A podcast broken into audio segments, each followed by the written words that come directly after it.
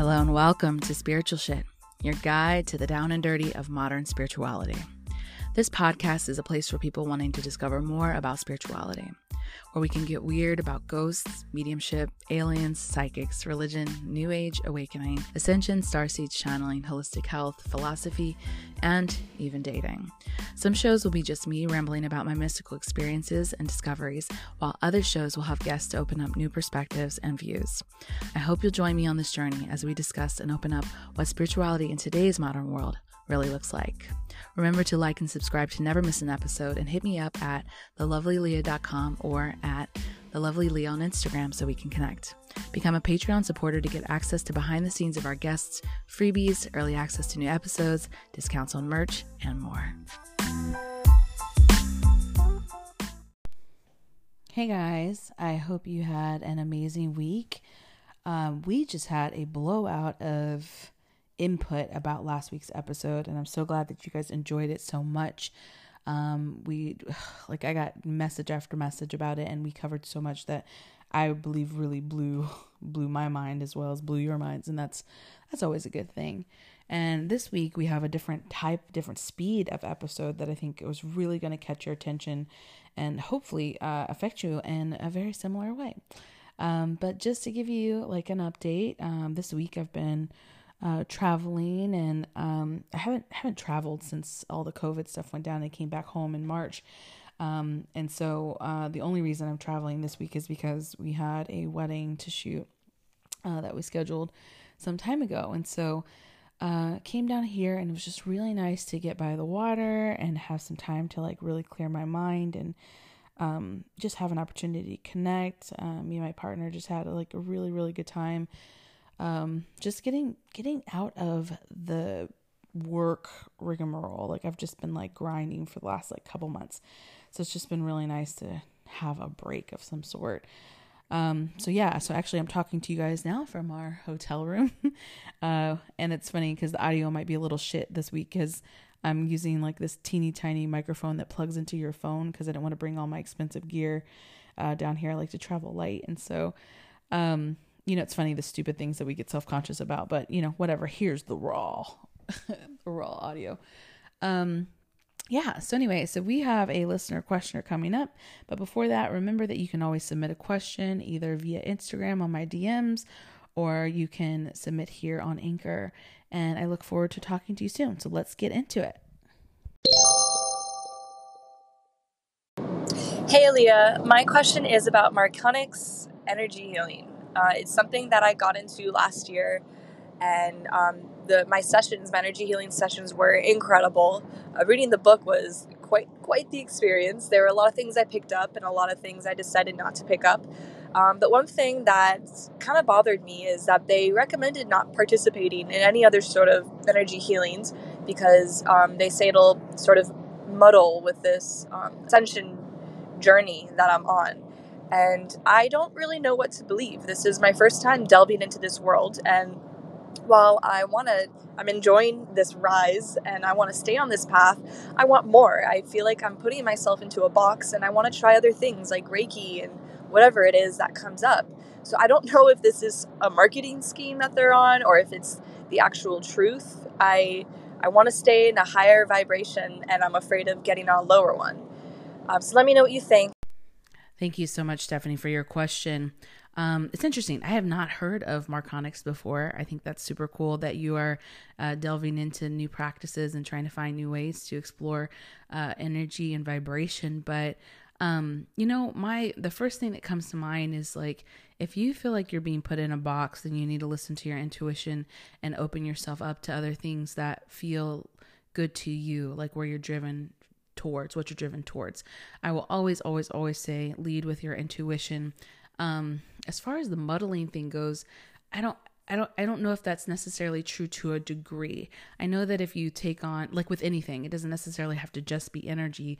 It could be if you decided to go into, you know, the arts or something, you wanted to try um, watercolors and oil paintings and drawing and you know uh, illustration or something and you wanted to do all of them at the same time it would be very difficult to focus most of your energy towards one thing And so, in that way, I think maybe they're trying to portray more of a focus of like trying to decide like what direction you want to go in. But if your energy is pulling towards something else and you're wanting to discover more aspects, you know, because maybe that's not fitting in the direction you want to go, it's opened up the direction you want to go to, but not necessarily fitting what's, um, you know, essentially, you know, tapering your thirst, if you will, then I do believe that, you know, for yourself, you need to explore other options and check out some other things to get an idea of what you want to put your focus towards um, as we always answer on these questions, is listen to your intuition first.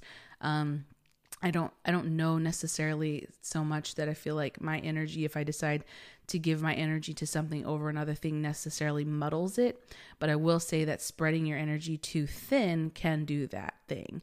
I just don't think that you deciding to do Reiki and also this other Marconics thing is necessarily going to muddle your energy in a vibratory pattern as much as I think that it'll just divert your focus. And so maybe give yourself an opportunity to have a trial time where you get to try new things and explore like I mean like look at our podcast. We have so many different topics and subjects and things that people can kind of open themselves up to, but there's always going to be particular things that resonate with certain people and that will open up their interest and maybe be a stepping stone towards something that they really would like to do, but ultimately don't end up doing or end up finding another path towards that thing. So you make that decision for yourself. You will, being in fear, essentially will take you to the lower vibration that you're talking about.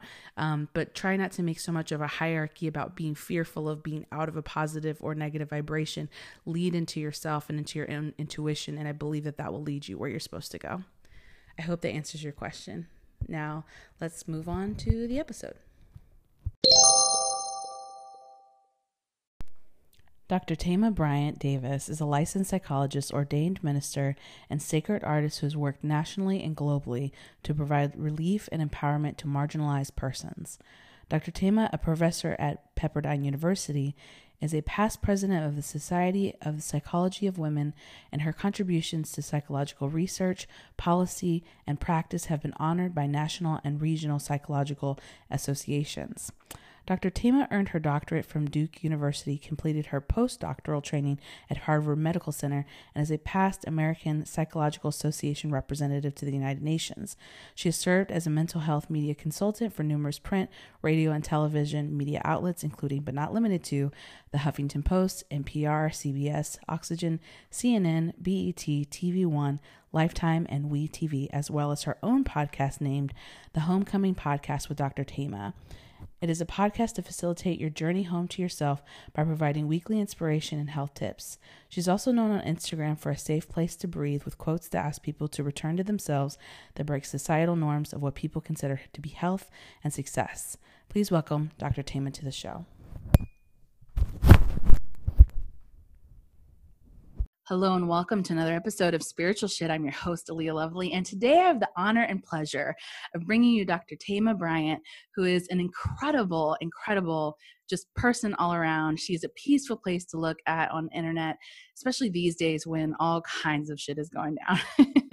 so it's been very, very um, fun following you, to say the least. But can you say hey to everybody?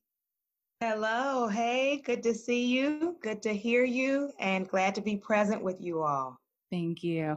Um, so today we're going to talk about ancestral trauma and essentially like battle exhaustion and what it's been like through this last year, um, through a lot of our entire lives, like what we've been going through, how we absorb it. I've listened to a couple of your podcasts on it, and you speak so eloquently and so peacefully on some of the things that we've been going through that are faced with so much energetic trauma and it's difficult as a person of color it's probably difficult as a person not of color um, to deal with a lot of these realities and kind of facing back and forth how do we essentially release some of this trauma that we've been dealing with so our spirit can be free from what has been happening to our humanity over and over and over again.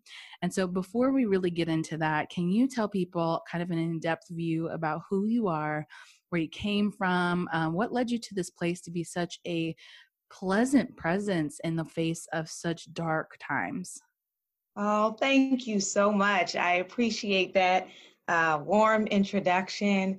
And uh, so I'm Dr. Thema, and I'm a psychologist and a minister. And I really enter this space uh, and enter this work from a holistic place. Uh, and literally, when I say mind, body, spirit, I mean mind, body, spirit. I entered into this work as a result of being the daughter of a pastor. And so, growing up uh, in the Black community, oftentimes people didn't go to therapy. Yeah. Uh, they would go and talk to their minister. And so, uh, as I grew up, I would always have uh, people calling our home in distress and difficulty. And if my parent, parents weren't available, they were going to talk anyway. Mm. And so I uh, quickly I really tuned into the, the gift of bearing witness and mm. of listening and affirming and supporting. And um, what uh, researchers have found is on average, mental health professionals endorse lower spirituality and religiosity than the general public. And so, what does it mean for people without faith or spirituality as central to guide people toward their healing? And those people find it significant in their meaning and identity. It means it often gets left off the table. Mm-hmm. And mm-hmm. so I integrate uh, faith and spirituality, which is why I love what you're doing here. Thank you. And then also uh, integrating the body. So growing up, um, I grew up dancing. And I know how uh, dancing helped me to language things we have no words for. And it also made me aware of the ways in which we hold trauma in the body. Mm-hmm. Um, as the book says, the body keeps the score or the body remembers. And so um, I come into it really not only celebrating spirituality, incorporating the body, but also being very mindful of our culture. And I was blessed uh, to grow up in a community and family that really celebrated our identity and uh, the need for us to resist uh, the various forms of oppression that bombard us. And so uh, I love doing this work. I teach um, at Pepperdine University, so helping students who are getting their graduate degree in uh, either their master's or doctorate in psychology. And I have a private practice primarily working with trauma survivors um, primarily Black, Indigenous, people of color. And uh, yeah, that's who I am. Beautiful, beautiful. Now, um, earlier today, I listened to one of your podcasts where we where you talked in depth about ancestral trauma and how people uh, receive epigenetical trauma, even how it's passed down through not only um, you know traditions and environment, the nurture uh, uh, avenue, but also through their genes, like through their program, through their DNA and I've always been super interested in that because um, you know we all have kind of this these ingrained fears that already kind of like come up in um, some of the traumas that our grandparents experienced. I was w- watching a meme or something that showed that you were inside of your grandmother at some point because you were an egg developed in your mom at that point. So whatever trauma she was going through at the time is also encoded through you and your dna so i always found that really fascinating. Um, can you first before we get into it, tell people um, essentially what's the definition of ancestral trauma and uh, the def- the definition of epigenetical trauma and what the difference is. Yeah. So with uh, they they're definitely overlapped. And we have multiple terms. Some people will also refer to historical trauma, and then there's literature also looking at intergenerational trauma. Mm. And so in a lot of ways, these all overlap, but the the core themes are uh, we are not just carrying the experiences of our lifetime. And the ways in which we uh, inherit these wounds are uh, physiological, but they're also uh, cognitive in terms of it being learned. And then they're also observational of what we saw uh, growing up. And so I'll just speak to those three things briefly. Uh, the, the physiological is we recognize a, a word called neuroplasticity, which just means the brain can change, mm-hmm. right? And so the, the, devastating part of that is that if we uh, endure trauma, and oftentimes this is long term trauma, um, it has an impact on the brain. That literally, when we do scans and look at the brains of those who have experienced trauma versus those who don't, uh, we see you know a shift in activity um, in particular regions of the brain the good news about that is is healing can also change So that's when we talk about not only programming, but reprogramming. Mm-hmm. Um, but often our ancestors were not given the space, opportunity, or relief for healing. And so then what is getting passed down is the trauma. There has been uh, research done in this area with multiple groups. A lot of the neurological research has been done looking at descendants of the Holocaust. And so they look at you're a descendant of the Holocaust versus those who are not uh, noticing the, the differences uh, in the brain scan. And so uh, a part of that dynamic is when we are facing danger, we go into either hyper alert or we're shut down. Mm-hmm. And our bodies were not created for that to be a sustainable state. And yet many of us had have had to live in that place as opposed to like oh no there's a bear. Let me like rally my resources and now i can calm back down. But as we can see even with this 2020 when we keep being bombarded it's like when do i get like what is the norm right? Mm-hmm. when i live in this space um, of toxicity and dysfunction and danger and so it becomes even more challenging uh, to figure out what I refer to as our homecoming, our, our place within ourself, our place within community and relationship, uh, where there can be some sense of uh, peace, clarity, alignment, mm-hmm. balance. Mm-hmm. Uh, so we have the physiological transmission or the bodily transition, the brain transmission passing down, but we also have uh, the way we were taught. If you think about the fact that, you know, if you have lived through a major atrocity, trail of tears, uh, lived through enslavement, uh, it's going to affect the way you parent, mm-hmm. right? It mm-hmm. affects the way you show up in life, that you're going to prepare your children for a different reality. And so, those of us who grew up here and you have to be twice as good, and that you know people are not going to accept you in these spaces, um, that you can't ever let them see you sweat. You have to mask and not COVID mask, but just mm-hmm. cover up your feelings and needs. Um, and then the last type of transmission is just observing. So, not only what your parents or caretakers told you, but how you saw them operate. Mm-hmm. When you all went into a space uh, uh, where you were marginalized, where you were one of a few, noting how people talked to your parents and how your parents showed up in those spaces, uh, we pick up on those messages consciously and unconsciously. Yeah, wow.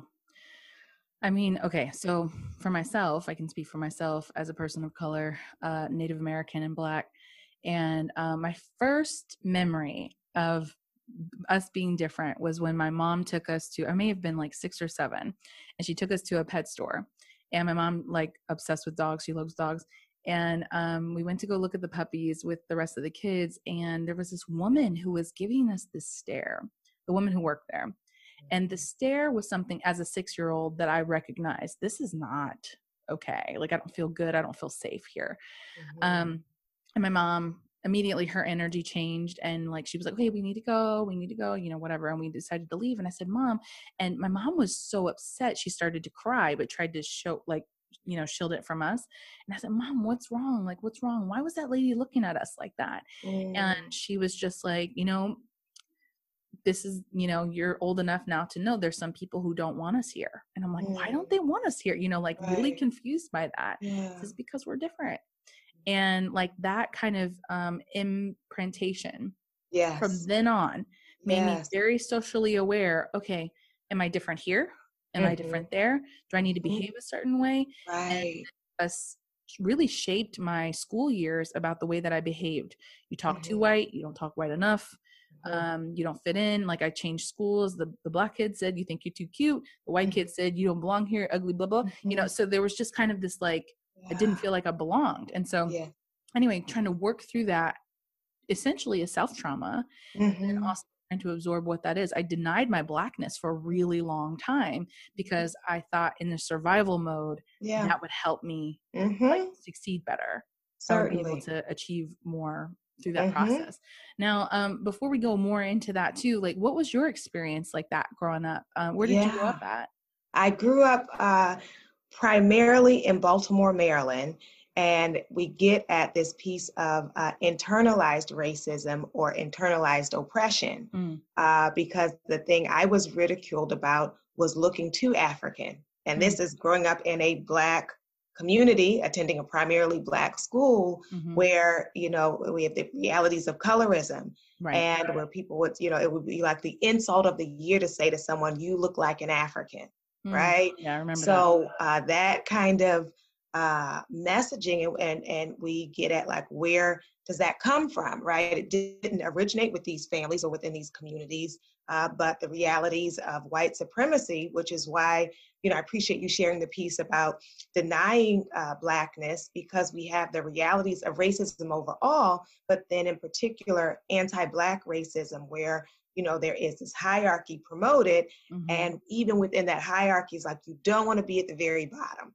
right what Right. can i do and and that also gets at this push uh, to be uh, extra great extra on point you know uh, almost like this striving for perfectionism and i think that's a part of the devastation that we see uh, with the murder of Breonna Mm. because she was an essential worker right it's Yeah. like so people keep highlighting on like she was doing good things with her life and this idea of like uh, as you were saying if i talk well if i live well if i get my education like that somehow looking for what will protect us right and Mhm. so really um for me those those childhood w- wounds you know it's important to to know there are different domains of self-esteem and so you can feel great about yourself in one category and then terrible in another so I feel felt great when it came to like academics. I was always on the honor roll. I felt great when it came to talent. I was always dancing in the talent show.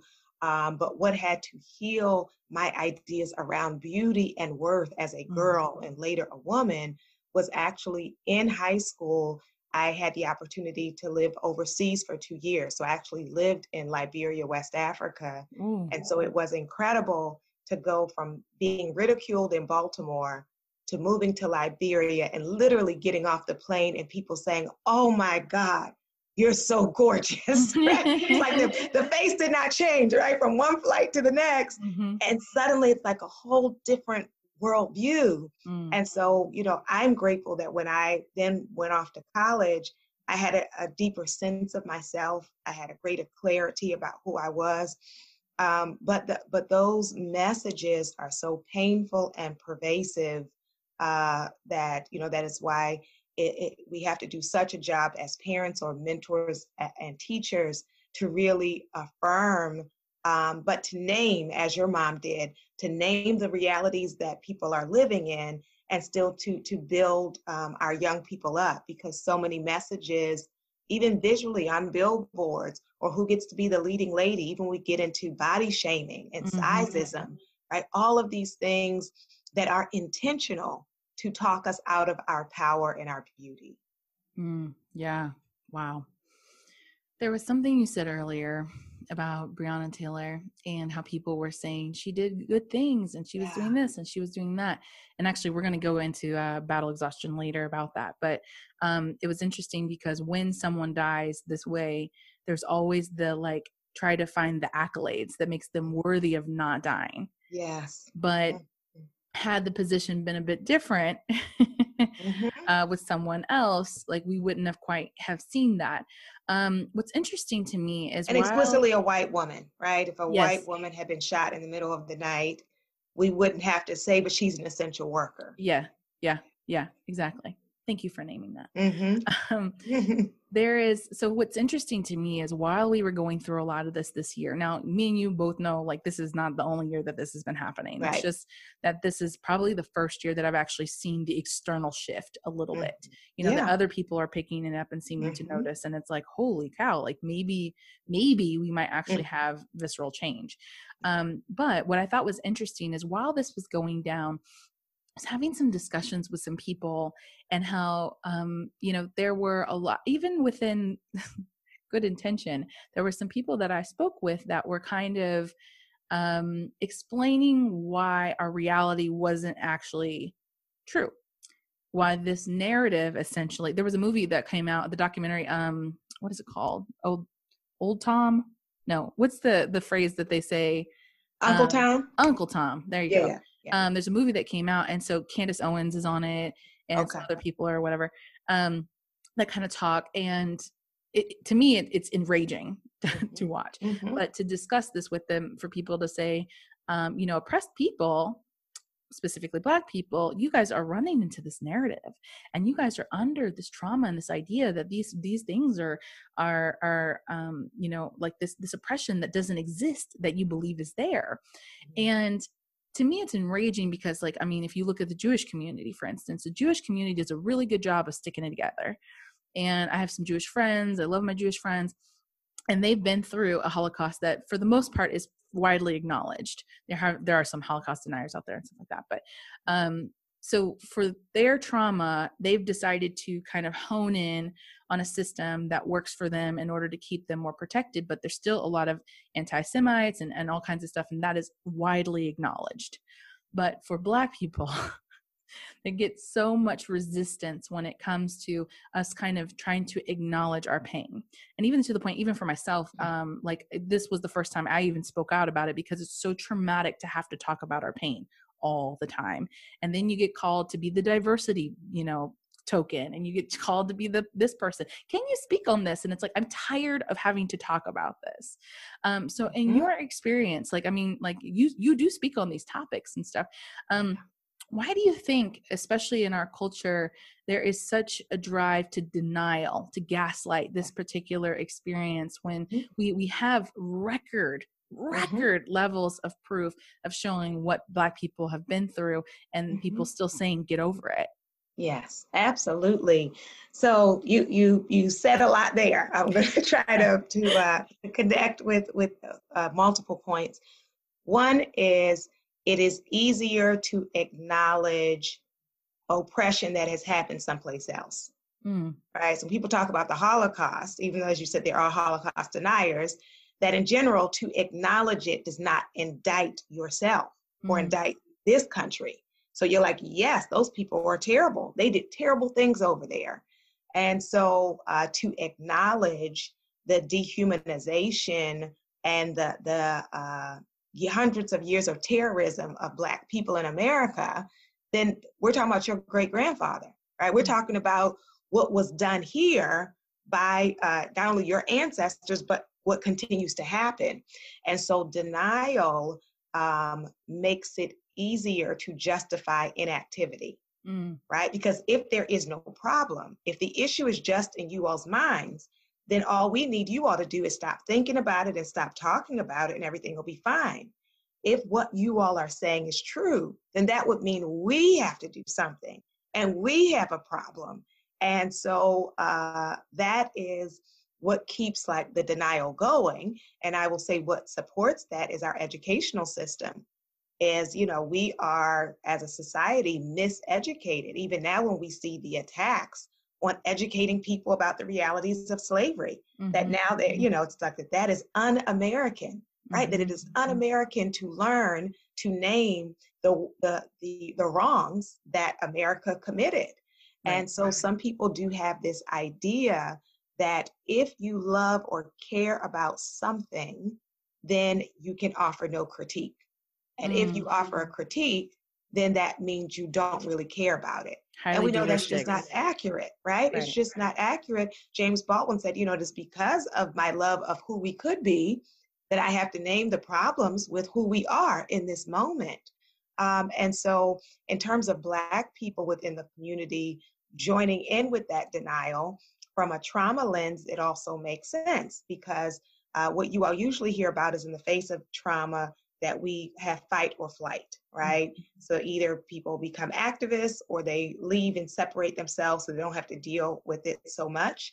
Um, or we also have the freeze, those of us who are just so shocked, you Yeah. know, in that moment that you don't have words for like, I'm one of those people where like hours later, I'm like, what I should have said. right?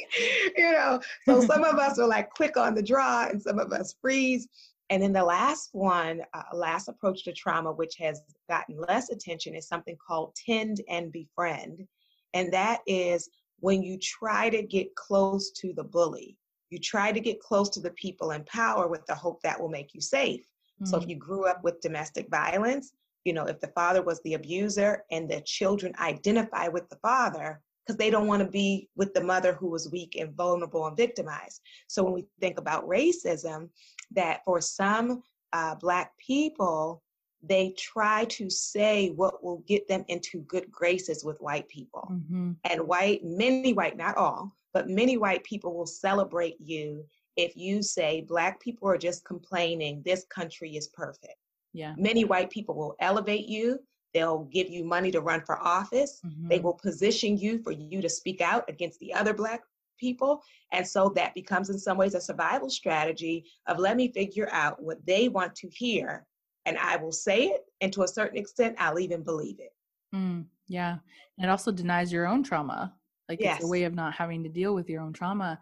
Um, it's interesting because I had so had uh I had a number of people, a shocking number of people who would send me that documentary after we spoke about racism. And I wrote a a long, like drawn out thing about saying, listen, I've been through this personally. Please don't send me uh like here, like this is a, another way that you can look at this when you haven't been you have no skin in the game, essentially. Yeah. And Um, and it's important, I'm sorry, it's also important to say this is not just a difference of opinion. We're talking Mhm. about facts.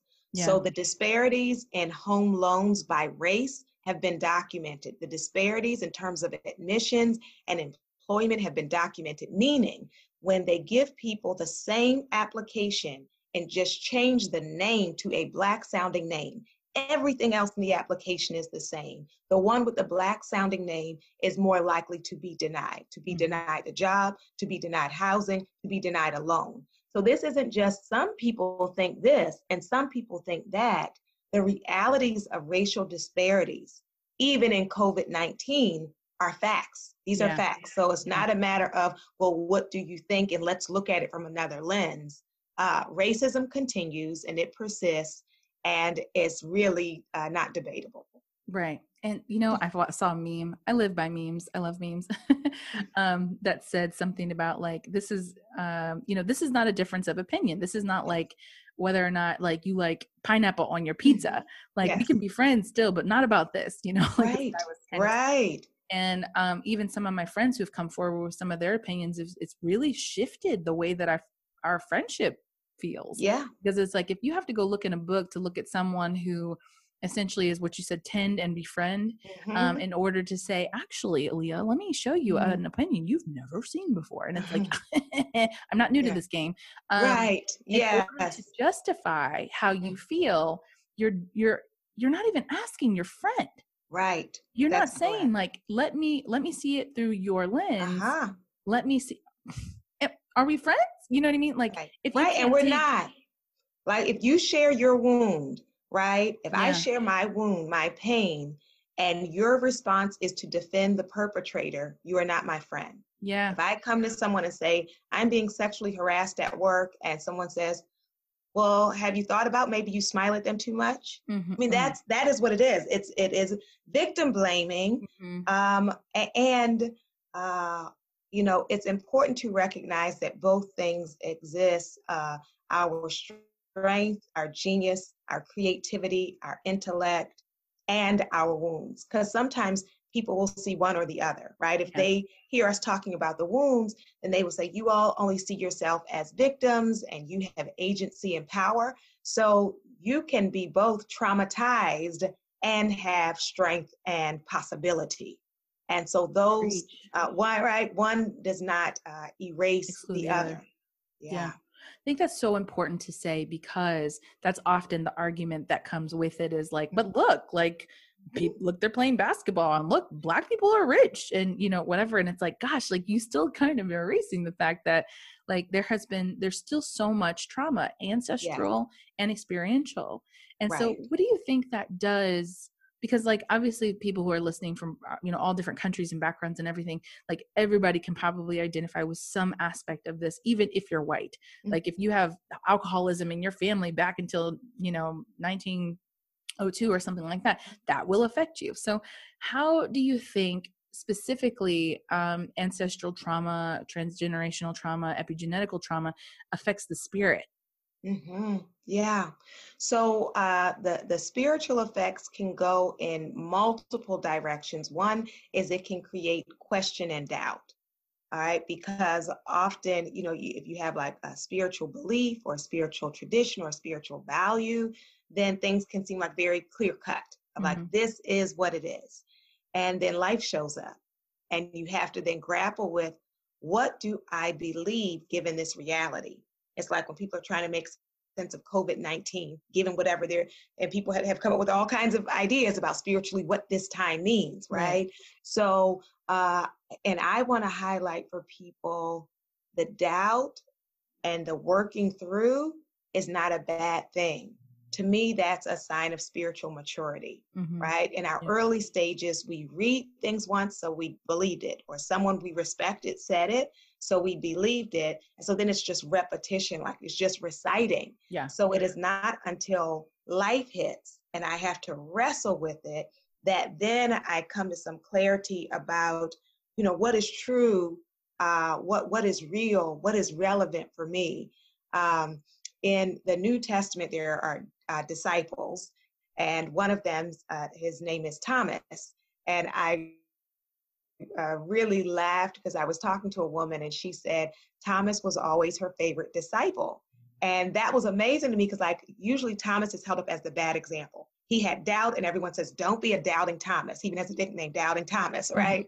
Mm-hmm. And uh, the woman I was talking to, she said, You know what I always liked about Thomas is he wasn't sure, but he kept showing up. And mm-hmm. I thought that is so beautiful, right? To leave room for the mystery, that I don't have all the answers. I don't have to be a know it all. I don't have to be so rigid. And yet I keep showing up with my practice. I keep showing up with my prayer meditation. I, I keep showing up with my traditions, um, even though I don't claim to have it all figured out. So it also requires a, a sense of humility in our grappling. Um, I will say that for some people in the face of trauma, they can lose their faith or spirituality because of the unfairness of it all. Yeah. Right? As they say, well, like I thought there were these spiritual rules kind of governing the world. And if like evil or hatred or all of these things are allowed to prosper in this way, then like maybe there is no rhyme or reason. Maybe there is no higher power God. Maybe there is no order to it. And so people can become in a very like despairing place mm-hmm. um, of uh, feeling like it doesn't make sense. And then the last one I'll mention is that for some people, it takes them even deeper into their spirituality because they'll say like this is the one thing that that holds me together right that all of this is madness all of this is foolishness and like that this right it, when i when i'm able to see things and connect with things on a spiritual level then that allows me to have hope even as i'm looking around at, at a lot of despair and it's important mm-hmm. to note that a lot of movements in the US and abroad often emerged out of communities of faith.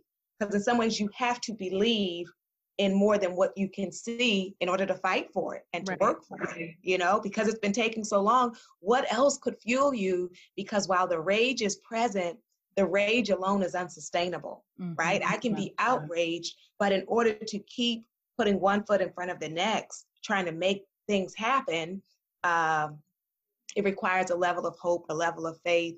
And I want to name also what you said about this summer for many people being an awakening, and want to name that it's the first time that in all 50 states we had protests for uh, racial justice and for equity and for us to to to take in the hope of that right and while you know we still have caution and we're seeing backlash and all of those things um, to to be mindful that there are a number, uh, a larger number of people who do want equity, who do want justice, who operate in compassion, um, or eh, or who desire to operate in compassion, and that can fuel us to keep doing this work. Mm. Girl, I have chills. you speak with such such a peaceful vibration that I align with so well. Oh, um, so there was something that you said um you know just in the spirit of through this process of this awakening right um i have whole held the spiritual belief for the last two years that 2020 was going to be a hot mess mm. and i wasn't sure how but i was like there's going to be this giant awakening and awakening is you know kind of the general word now everybody's using but essentially an unveiling Mhm. and that we would get to see it and so for a lot from a lot of spiritualist perspective they were like oh yeah the earth is transitioning into this new vibration and peace and love and joy and harmony and i was like um, i don't know if it's going to be that that would be nice but it is a move towards that and in the process of that we are kind of seeing what i always say the couch get moved and the mm-hmm. roaches scurrying it's Mhm. like that that polarity of those two the light and the dark coming together and mm-hmm. see, people seeing like okay their time is up mm-hmm. and they're gonna start acting out. So we're watching that right now. We're seeing it Right. now. And like you said the first time in 50 states it was all over the world. People Yes, in korea were protesting yes. and stuff and i was like this is incredible. This is the first time i've seen it on this scale. And the first time i felt i wouldn't say safe but safer Yeah. um, and actually And- speaking up about it That's right. And and when you're looking out at the protest and seeing it being intergenerational, Mm. um, multicultural, you know, people from all different uh, walks of life, from uh, wealthy to impoverished. Uh, this this i i- it's an important season we're living living in, and it is also exposure Mm. um, because not only do we see a lot of compassion show up, but we also saw a lot of hatred revealed uh, Mhm. that has been covert or undercover. Um, and one of the things I appreciate about uh, your podcast and you uh, creating space for this is it lets us see that spirituality and activism can walk hand in hand yes as opposed to what's called spiritual bypassing. yes So with spiritual bypassing, it's like, oh, I'm so into gratitude, I can't watch the news, right? Yeah. I'm so into gratitude that I don't want to talk about anything bad or, you know, negative. And so, you know, the tradition that I was raised in was that my love for people and my desire for righteousness does not allow me to be silent in the face of oppression. And so Mhm. activism is a sacred calling. It's, it's sacred work. And so if if I am meditating and I come out of my meditation and I see injustice and say nothing, then what was the point of the meditation? Mhm. Because what, you know, these spiritual practices are not just uh, for your self elevation, it is for you to be able to operate with more clarity and compassion in the world. And so, uh, eh, because I am spiritual, I cannot close my eyes. And so Mhm. uh, eh, there's an African proverb that says, when you pray, move your feet. when you pray, move your feet. And so, you know, while you're, you know, getting zened out and meditating and aromatherapy, all of that is to fuel you for what? Mhm. Right? You are you are fueling yourself, you are feeding your well so that you can activate, right? And, and be the change in the world that we are looking for. And so, uh, yeah, I'm I'm so grateful for you creating the space you. for that. Yes, you. yes, You said something very important, and I heard one of my guides speak to me right when you said it. You said this is in order to activate, and activate being the root word, guys, of activism. Yes. and we Yes. often talk about this DNA activation, right? Of like this big awakening that's happening, people stepping into their spiritual selves and kind of understanding more about like, um, you know, we are all one and starting to have that universal compassion, universal love, and kind of seeing like, okay, we can start to see things are uneven for other people. Like, how can we show up? And so it is not just about activating ourselves, it's about activating everyone, which is Yeah. what activism is. so, right. so, so, so beautiful that you made that connection. Um, so for people who have experienced that, like, you know, um, something that has been really important for me to say to myself, um, and as I have my ancestors on my altar behind me, um, is that this stops with me. Mhm. And like that, I love the one that you mentioned earlier that you're, um, or maybe you mentioned it earlier, maybe it was on your podcast I listened to, but that you're, that you are your ancestors' greatest dream. Yeah, And yeah. I love that because I was like, and let me just say that that that phrase is not uh, mine. I have Right. picked it up. It's in social media and in paintings and T-shirts, but definitely that we are the manifestation of their dreams and prayers. Yes. And so with that, they're everything that they've been through, what they've gone through has been this great sacrifice towards, you know, kind of like finding getting out of this trauma.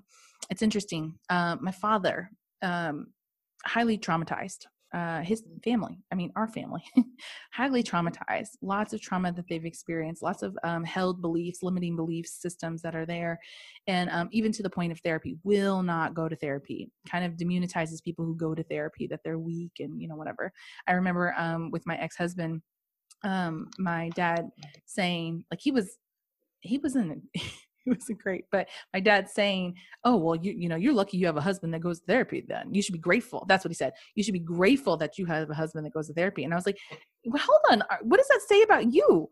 For my mom you know like he though he wouldn't go to therapy for my mom and that he was you know Mm. vehemently against it.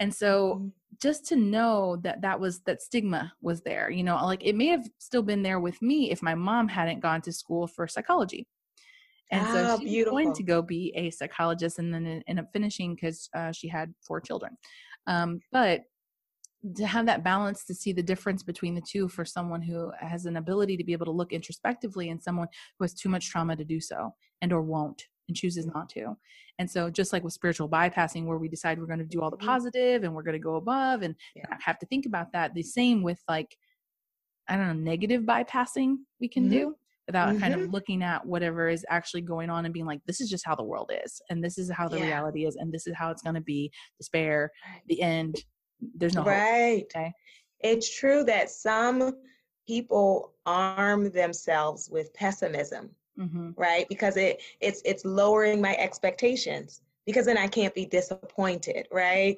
So it's like nothing's going to change. People are going to be terrible.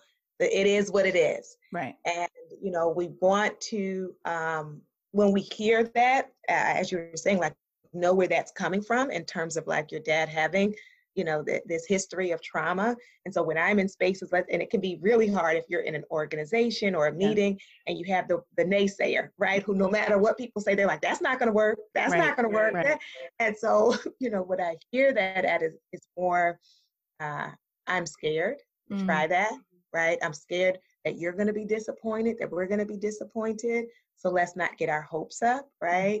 And so then uh, for us to hear it as the wound, and that's a part of for our, our healing from ancestral trauma requires uh, identifying the way the wound shows up in you, right? Because for each of us, it can show up differently. And until I see it, here's the thing is we'll often think that's my personality right or that's just me you know when you say to someone like why are you looking mean all the time that's just my face Mhm. right right actually you're holding that- years and years and years of trauma right so when we start and that can be you know challenging for our identity when we start to say you know how much of this that i'm calling me is maybe the wound mm-hmm. and can I give, while that can be in some ways disheartening, it also can be freeing. The word you said in the beginning of when I realize um, this is what has been, um, but I don't have to remain in that, holding on to that like that's my identity, right? Right. If it's my wound,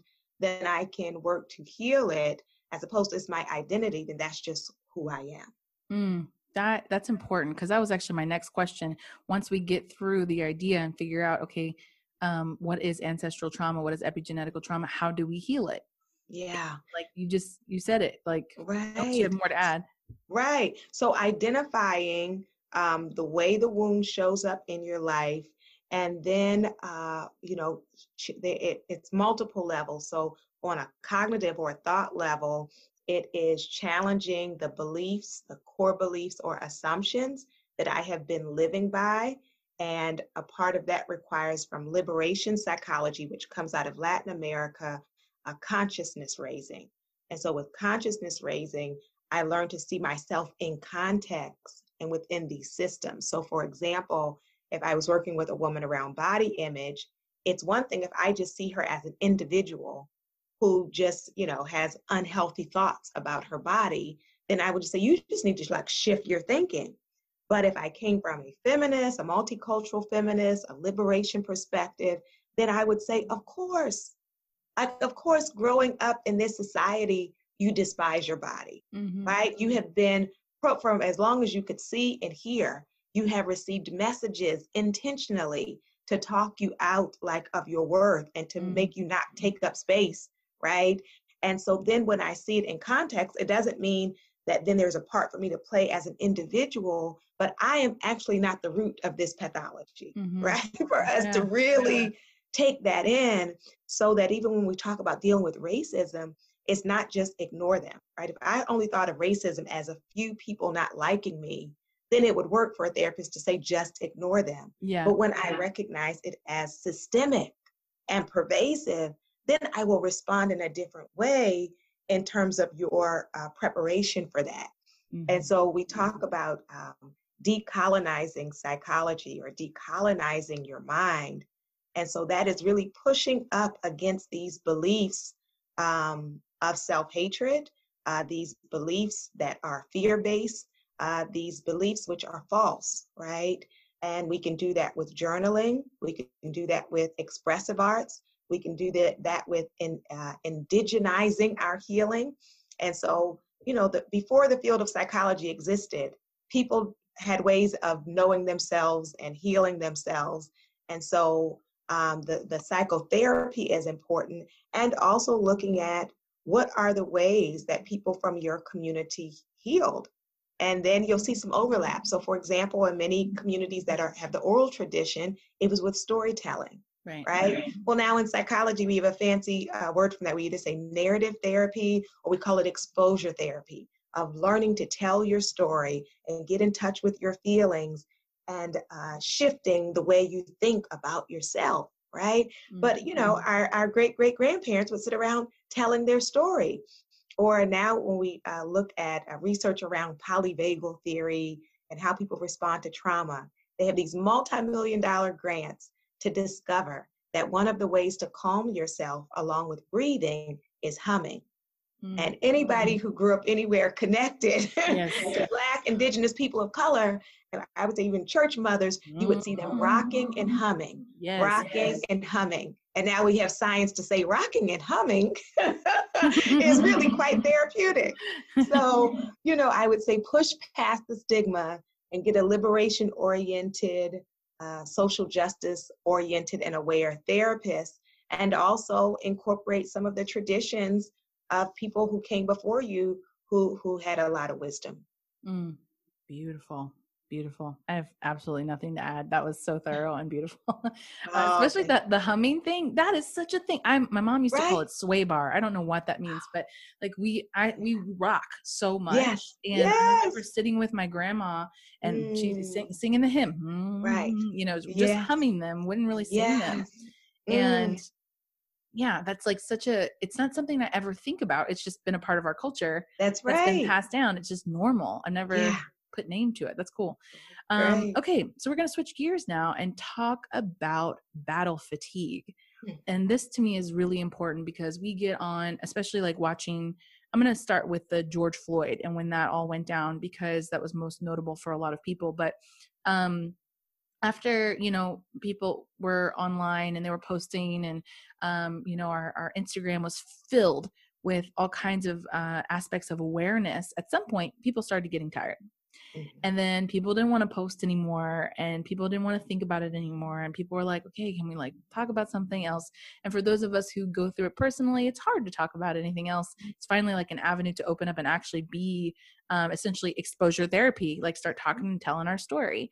Um, and then there would be people that would get online and start fighting with other people and saying, see, you're just a virtue signaler or you're just a performative, uh, you know, mm-hmm. whatever, and start getting at people. But there's a very real fatigue that does happen when you are exposed to levels of trauma like that. And then I even had some people come to me and say, Why aren't you speaking more about this? And I was like, I'm sorry. I go through this every day. I don't feel like I need to talk about it every day. Mm-hmm. So back up. Mm-hmm. But, you know, just kind of like there's, first of all, everybody's just, you know, hacking everyone on the internet. That's just a separate yeah. thing. But, you know, mm-hmm. can we talk about like how just tiring it is to not one just live it but then to be exposed to it over and over and over i saw the um you know guys at the time we are recording this we just found out about the non-indictment of Breonna Taylor mm-hmm. and seeing that news and then seeing how you know the cop was in one cop was indicted for the shots he missed mm-hmm. like for the shots that he got a neighbor's house not even for the shots mm-hmm. he put into her and that level for for me personally i'm sure you as well like as a black woman it's like wow like we are not even um close to just the the observational safety that we would like to have and thinking that we're just we're disposable in mm-hmm. that way and mm-hmm. so um what do people do when we're dealing with that over and over and over again yes so i would say the key is rest but not quit mm-hmm. right so the rest is you know i need to take time out i want to focus on some other things because the other part is we don't want to just live our lives in reaction mm-hmm. right but it is you know, if I'm anti-racist, right, which, you know, I hope we will all have that aim, then also what am I for? Right? Mm-hmm. I'm anti-racism. I am for liberation. I am for flourishing. I am for thriving. I am for the fullness of life. And so uh, we all use our social media in diverse ways, and you will have people who want to patrol, and I'll even intentionally use the word police, mm-hmm. uh, other people's accounts and say like you know that everything that you post needs to be about racism well that's that's some people call that some people's calling right? right that is and those and you know those pages i go to that page and every post is going to be about racism mm-hmm. um, that is not the way i choose to show up in the space because i believe for me um, i uh, for me a whole life does not make oppression the center of my life. And Ooh, so say I, that again. Yes, a whole life does not make oppression the center of my life.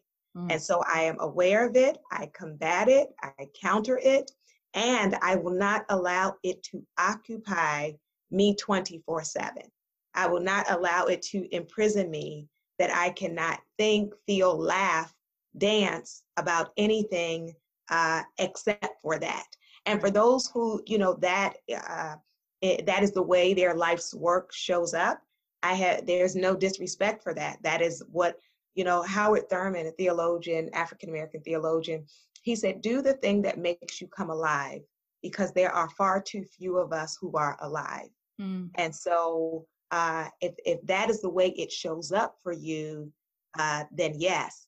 The, the the the the key is that being able to live in the fullness of life is not a permission slip to quit, right? So that means uh, even though I say, you know, every post is not about it, I'm also doing work to address it, like in my real life, right? Yeah, yeah. like my social media is an account, but yeah. I have a real life where I am doing like, you know, a, a, a work in person, in, in live in the flesh, right? Yeah. And so um, I, I want to really raise that distinction because some people who are not engaged at all are just looking for permission or an excuse to do nothing and to say, well, you know, it's all exhausting. So, and that goes back to the spiritual bypass, right?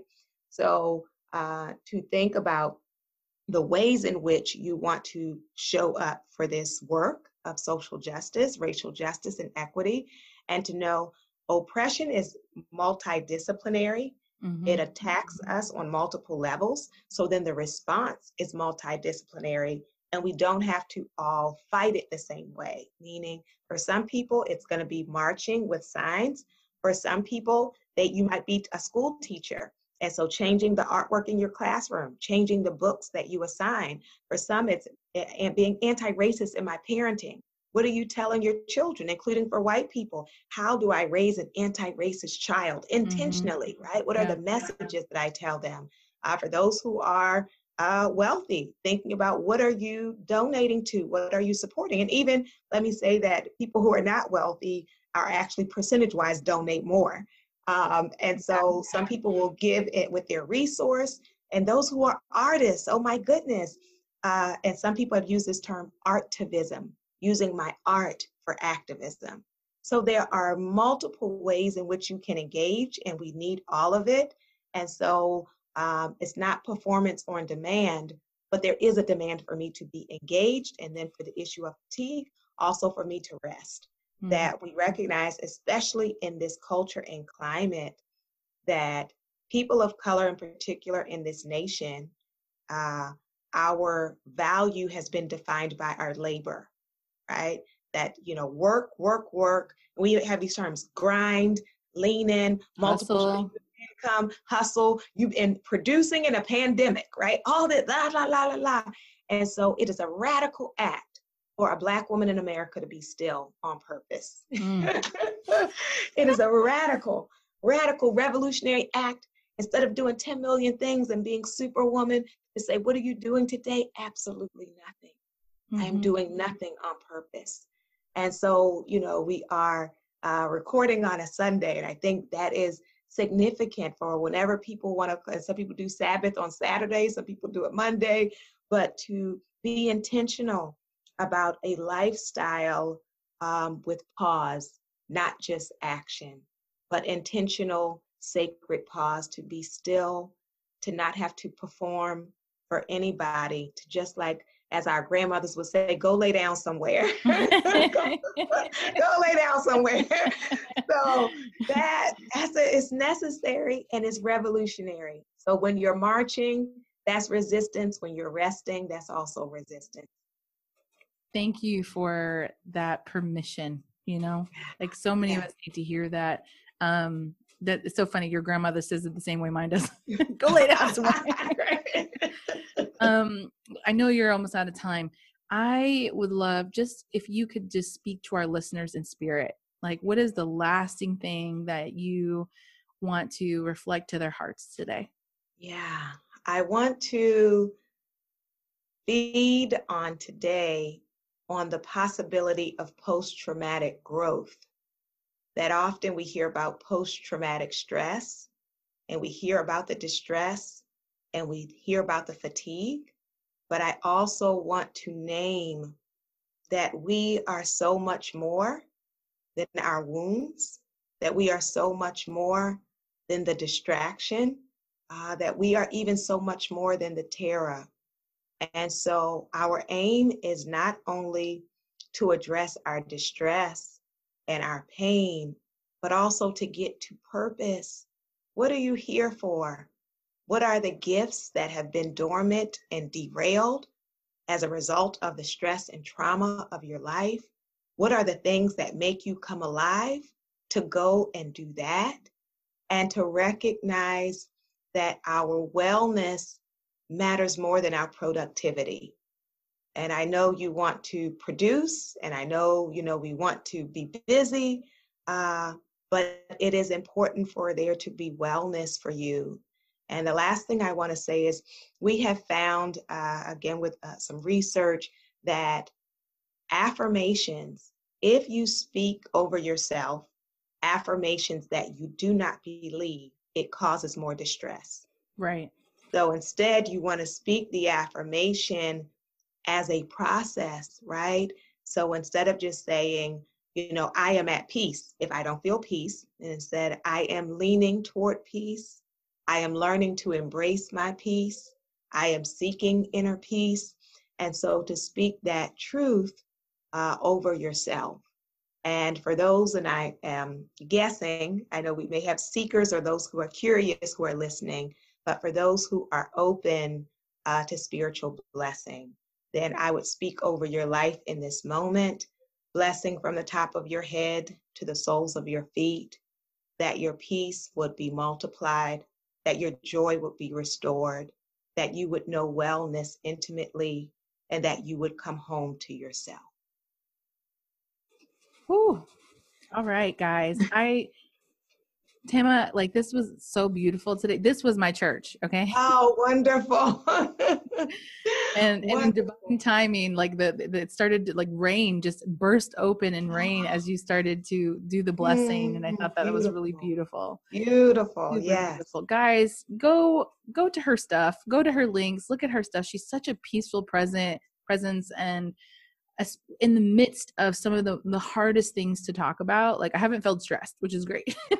Yes good. So if you like this episode please share this with someone you love and make sure to rate and subscribe so you never miss an episode. Reach out to her. Uh, you're an incredible presence. Thank you so much for being on the show. Oh thank you for having me. I appreciate it. Thank you. We'll see you guys in the next one. Bye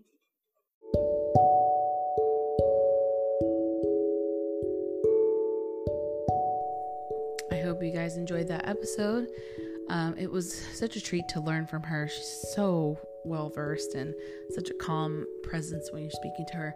Um, and now we're going to get into our weekly wisdom card. So this week I pulled for us the community card, and I think that it's quite timely given that we are given, coming into the holidays for a lot of us, and we are going to be engaging in communities and some some facet either virtually or in person. And uh, it's time to kind of evaluate, like, you know, what is your community doing for you? and not necessarily in a selfish way, but who in your life is contributing to you and making you feel expanded versus who are people in your life that are taking away from you and making you feel contracted, and making choices that you know, essentially like give yourself the Marie Kondo of like, does this bring me joy or not? And give yourself an opportunity to reveal not just to yourself, but possibly to the other people in your life uh, what your boundaries are. Because I think, especially during the holidays, we get in circumstances with our family where we're just like, oh, we just don't want to deal with them, or um, we have some traumatic responses towards having these interactions with people we don't necessarily want to deal with. And maybe it's time for you to look at those boundaries and give yourself an opportunity to say, you know what, maybe not this year. maybe I don't need to sit in front of Uncle Joe or Uncle Tom or whoever and um, and and engage in these conversations that give me anxiety or triggering, and or maybe I devote more time to the people in my life who show up for me, and instead of the people that I feel obligated to see instead. So while that may sound selfish to some, I do believe that in community we need to uh, prioritize um, our relationships that that feed us more so than the ones that drain us. So take that with you today, and I hope you guys have an amazing week. Until next time, thank you so much for listening. If you'd like a card reading, you know to go to thelovelyleah.com and schedule a reading, and I will hopefully see you in the near future. Bye.